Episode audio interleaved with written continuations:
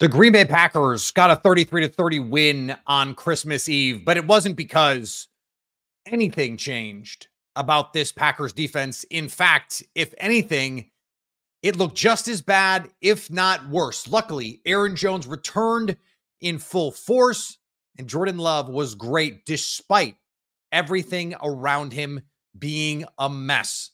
We're live on YouTube to talk about a Packers win that feels bittersweet even on Christmas. You are Locked On Packers, your daily Green Bay Packers podcast. Part of the Locked On Podcast Network. Your team every day.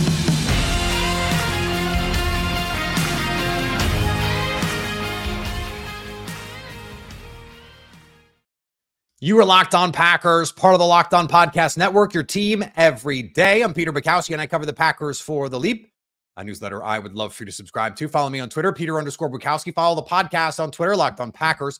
Like us on Facebook, subscribe to the podcast, iTunes, Spotify, Google Podcasts, wherever you find podcasts, you will find Locked On Packers, the number one Packers podcast on the internet, and the show for fans who know what happened. They want to know why and how. Thanks to everyone who makes Locked On Packers your first listen every day. We hope you like starting your day with us as much as we like starting our day with you. Merry Christmas, Happy Hanukkah, Happy Holidays, all the good stuff out there. I want to I want to start with the Merry Mary because the Berry Berry is pretty bad. There were 18 seconds left. The game should be over. Now I understand Josh Allen, Patrick Mahomes, they they faced off in an epic game. And in a similar circumstance, Patrick Mahomes and Travis Kelce put together an improbable scoring drive. Two plays, 44 yards. And if it weren't for one second difference, the Packers might have been playing overtime against the worst offense in football. They gave up 30 points, the most that the Panthers had given up or had scored all season, and by like a full field goal. 8.1 yards per play. That is enough. That 8.1 yards per play is enough to say in that moment, this cannot continue. It is a fireable offense. No one in the A gap on fourth and one.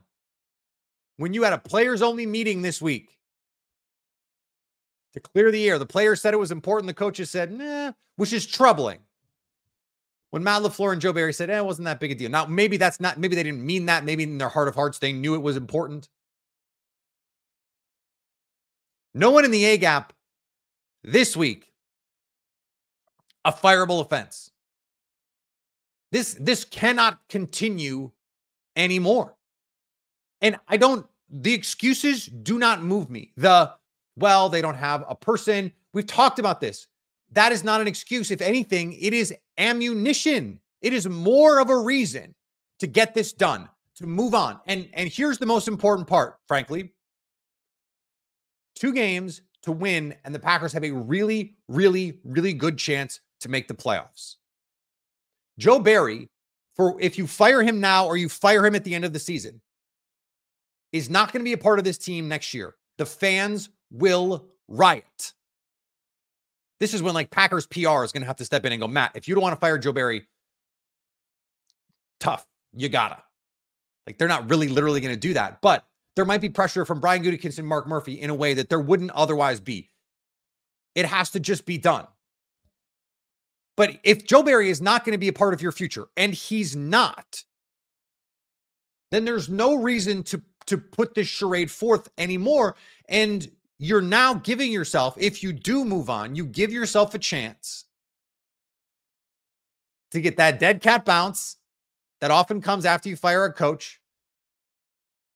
And maybe, just maybe, they'll be a little bit better. If they're any worse, okay, then you know whoever this other coach is is not part of your future either, probably whoever they, they would promote. And you're probably going to clean house at the end of the season anyway. So what is the what is the harm? Other than now, because you didn't do it last week, Matt, you have to do it on Christmas.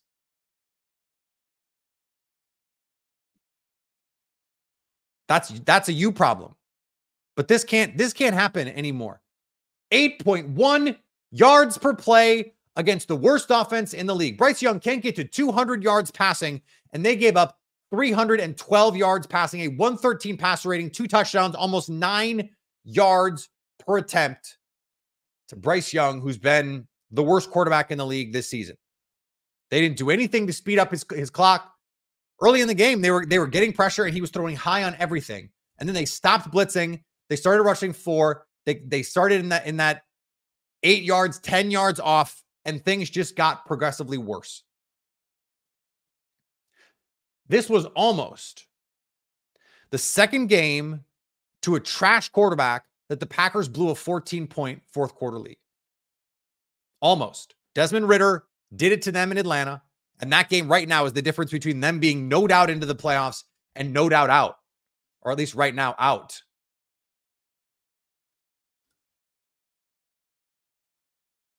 And you almost did it to Bryce Young. And the Packers scored 10 points in the fourth quarter. It wasn't like they didn't score, they scored in the fourth quarter. But Joe Barry and this defense could not get a stop to save their lives. They can't do anything.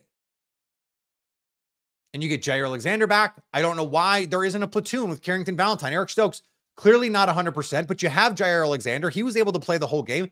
He's losing. It's third and 12. You give a 17 yard inbreaker to DJ Chark, DJ Chark is the guy that beat them. Six catches, 98 yards, including the ridiculous catch on, on Keisean Nixon. That was an incredible play, NFL player, all that stuff. But this is Jaire Alexander losing reps. You had Eric Stokes, who still doesn't look 100%. This is his second game back. You've been getting good play from Carrington Valentine. You're platooning the left tackle, or you were. Now Rasheed Walker just looks like the left tackle. You're still per- per- platooning that right guard. Now I know you're trying to find a starter, but you know Carrington Valentine can play. You know he's a nice player. So why not give him the opportunity? There were multiple fourth downs in this game where Rashan Gary was not on the field. And there was a fourth down early in the game when neither Rashan Gary nor Preston Smith were in the game. Like, come on. This is one play. If they get it, take them out. But fourth downs, they're too high leverage for you not to have your best players on the field. This is this is not oh, I made a boo-boo with a play call. This is structural foundational stuff that is broken with this team. And you can't tell me, and I understand any excuses you want to make about the talent not being really as good. Like Jaire Alexander in man coverage did not make plays. Eric Stokes in man coverage did not make plays, but that's not an excuse to then go play soft and off. You keep giving them opportunities. You play man coverage long enough, you're going to get beat. That's just the nature of it. These guys are too good at the NFL level. They're all professionals. You just have to understand that's part of the deal. You are hurting your team by allowing this to continue, by allowing a level of coaching. And I I, I, I want to attribute it correctly, but I think it, it was Christian Watson's dad, who's a former NFL player, said all of this accountability for the players within an organization, never for the coaches. This is not to the standard that the Packers have set. If Joe Barry were a player, he would be benched. Now, I did I did not find persuasive the article that that said, "Oh, well, you know, it would be nice to have Matt Patricia come in and call your defense." No, wouldn't. I don't want Matt Patricia calling my defense either. It just turns out Sean Desai, not the guy that the the Eagles replaced two two coordinators with two materially worse coordinators. Like they got much worse from Shane Steichen to Brian Johnson. Brian Johnson, a, a candidate, by the way, for the Packers offensive coordinator job before they elevated Adam Stenavich. It's this. It's a, the kind of thing, and, and I believe even the first time around before they they hired Nathaniel Hackett. You are you are sending a message to your team that this is good enough, even though last week you said in front of God and everybody it wasn't good enough. This cannot continue. If you want to be a playoff team, you have to set the standard. Joe Barry has not coached to the standard that you were trying to set in Green Bay. And therefore, irrespective of any other questions or issues you might have with who's the next guy up, this has to be over with Joe Barry. I promise we will not just talk about Joe Barry this entire show. I want to talk about Jordan Love. I want to talk about Aaron Jones. I want to talk about Tucker Kraft and all of the incredible players that the Packers have put together on this team, despite all of the injuries. We're going to do that in just a second here on Locked On Packers.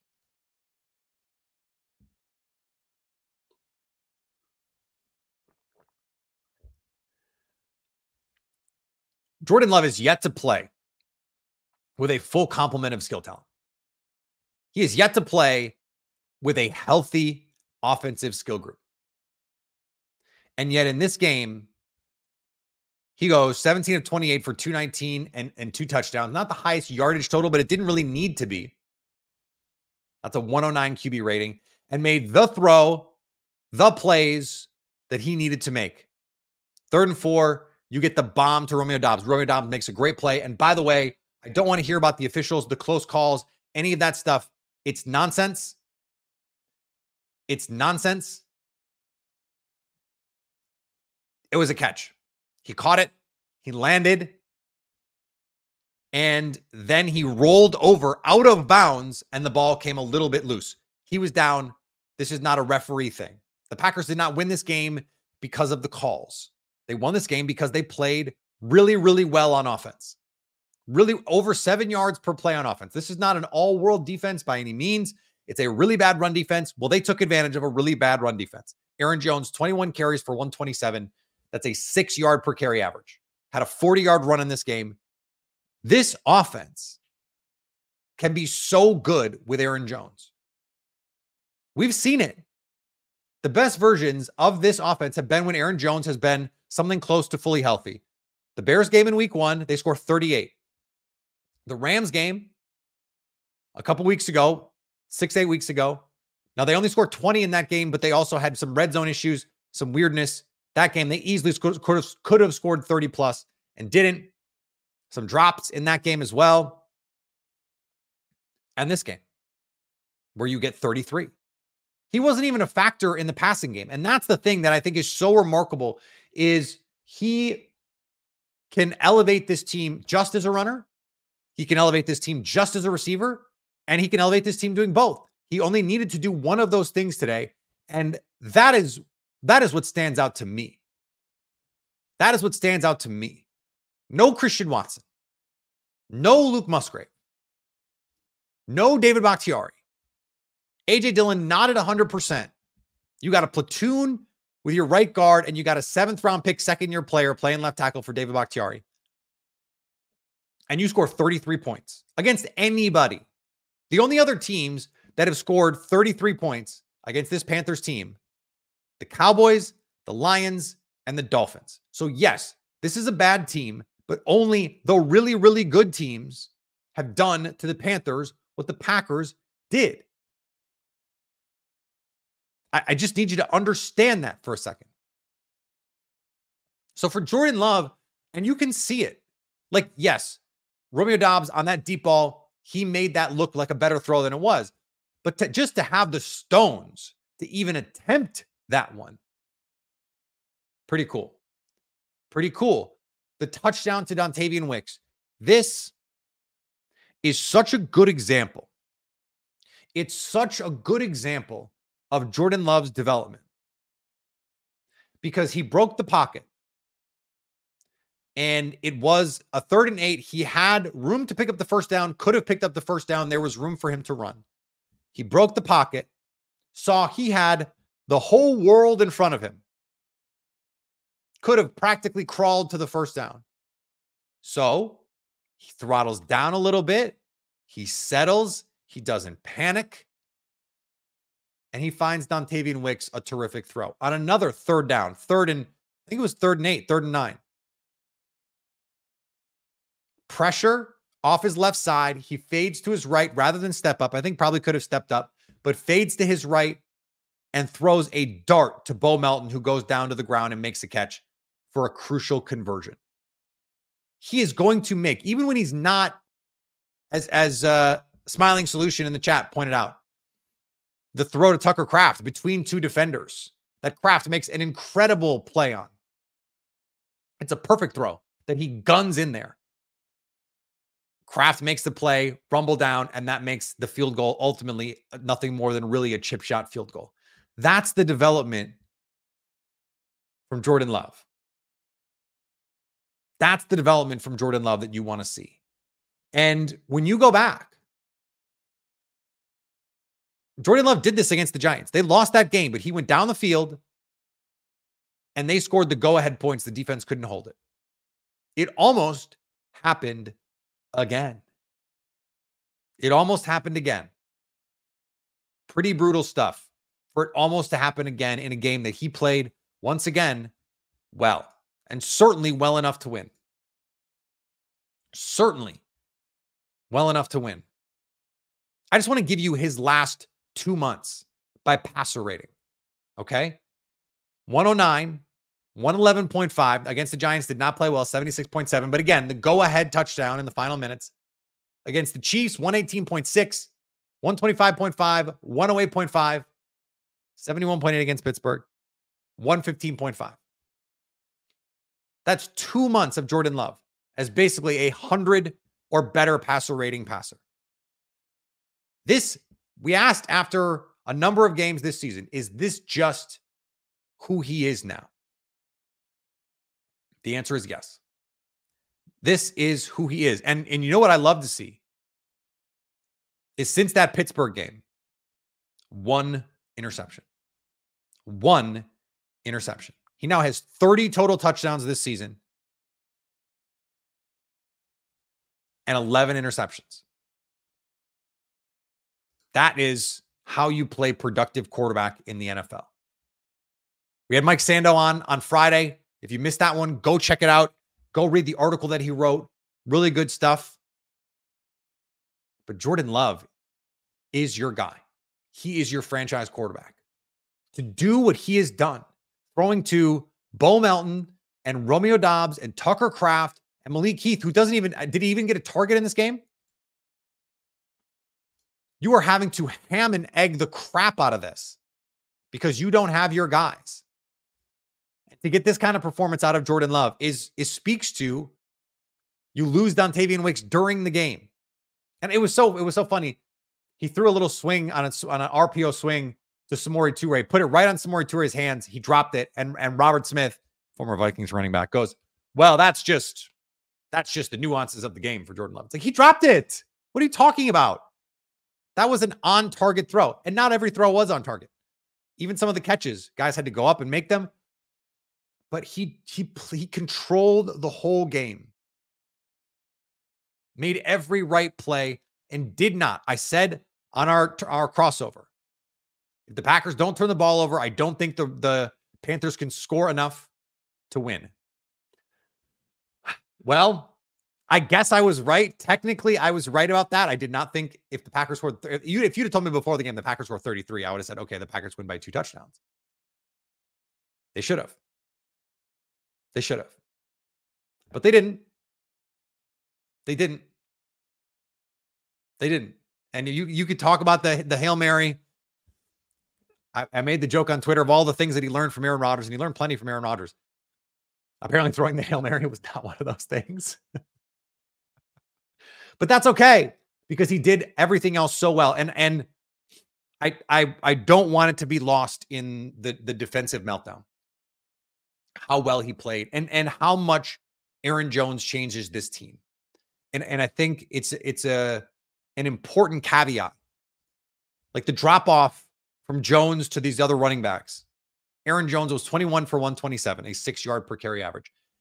AJ Dillon and Patrick Taylor combined on 10 carries for 16 yards. So you go from six yards a carry to 1.6 yards per carry. It's finding a way to extend Aaron Jones to get this to keep this going and then get a complementary piece, a guy that can actually be useful that isn't just, you know, and and AJ Dillon when he was healthy for much of the middle part of the season had been had been pretty good, right? But having someone else that can actually create with some speed. Imagine if they had a back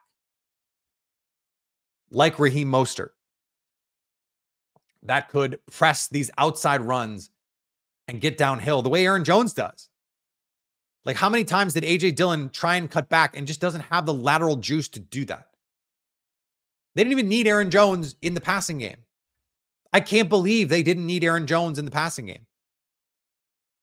He had three targets. I thought he I thought he kind of dropped one. Tucker Kraft had a drop on the screen.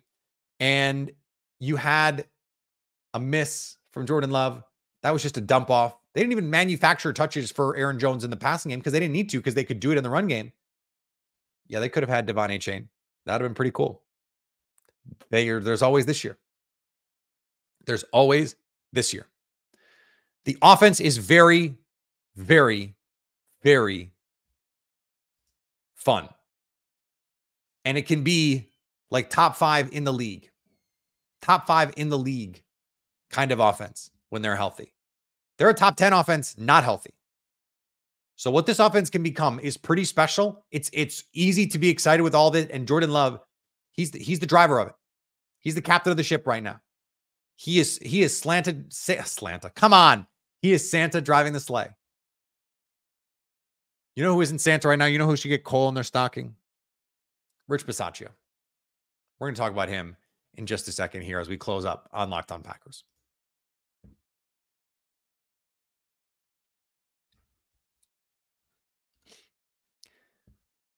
Can someone explain to me, like I'm five, why Lukas Van Ness is on the punt rush team? Can someone explain that to me? A first round pick, a first round pick who needs to develop as a pass rusher. And he is playing, I'm sorry, where? Like I, understand the penalty, okay. Don't don't run into the kicker, soft call, whatever. But if he needs to develop rushing the passer, I want him to focus only on rushing the passer. I don't need him learning how to play and all the nuances of rushing a punter. It's not the same skill, it's not the same thing. And I don't know why you're wasting time doing that. This is this is the same problem as Joe Barry, putting guys in positions to fail. You're not setting him up to succeed defensively because you want to use him on special teams. That is where Matt LaFleur has to step in and just say, no. It's where Brian Gutekunst has to step in and say, no. You cannot do this. This does not make sense. And Anders Carlson Another extra point missed. This was Rich Bisaccia's guy. And we have seen nothing. We've seen nothing that suggests to us that Rich Bisaccia is a smart enough evaluator of talent, is an impactful enough coach that he deserves personnel say. We have seen nothing that suggests that that's true. And so for the Packers, you have to rein that in. And it's why, it's why I would, if you're going to bring in a new defensive coordinator, and you're going to bring in a new defensive coordinator, you can bring in someone like Dennis Allen, for example, who could become your assistant head coach. You demote Rich Bisaccia so that it makes it easier in a year to fire him. Because this has not worked out.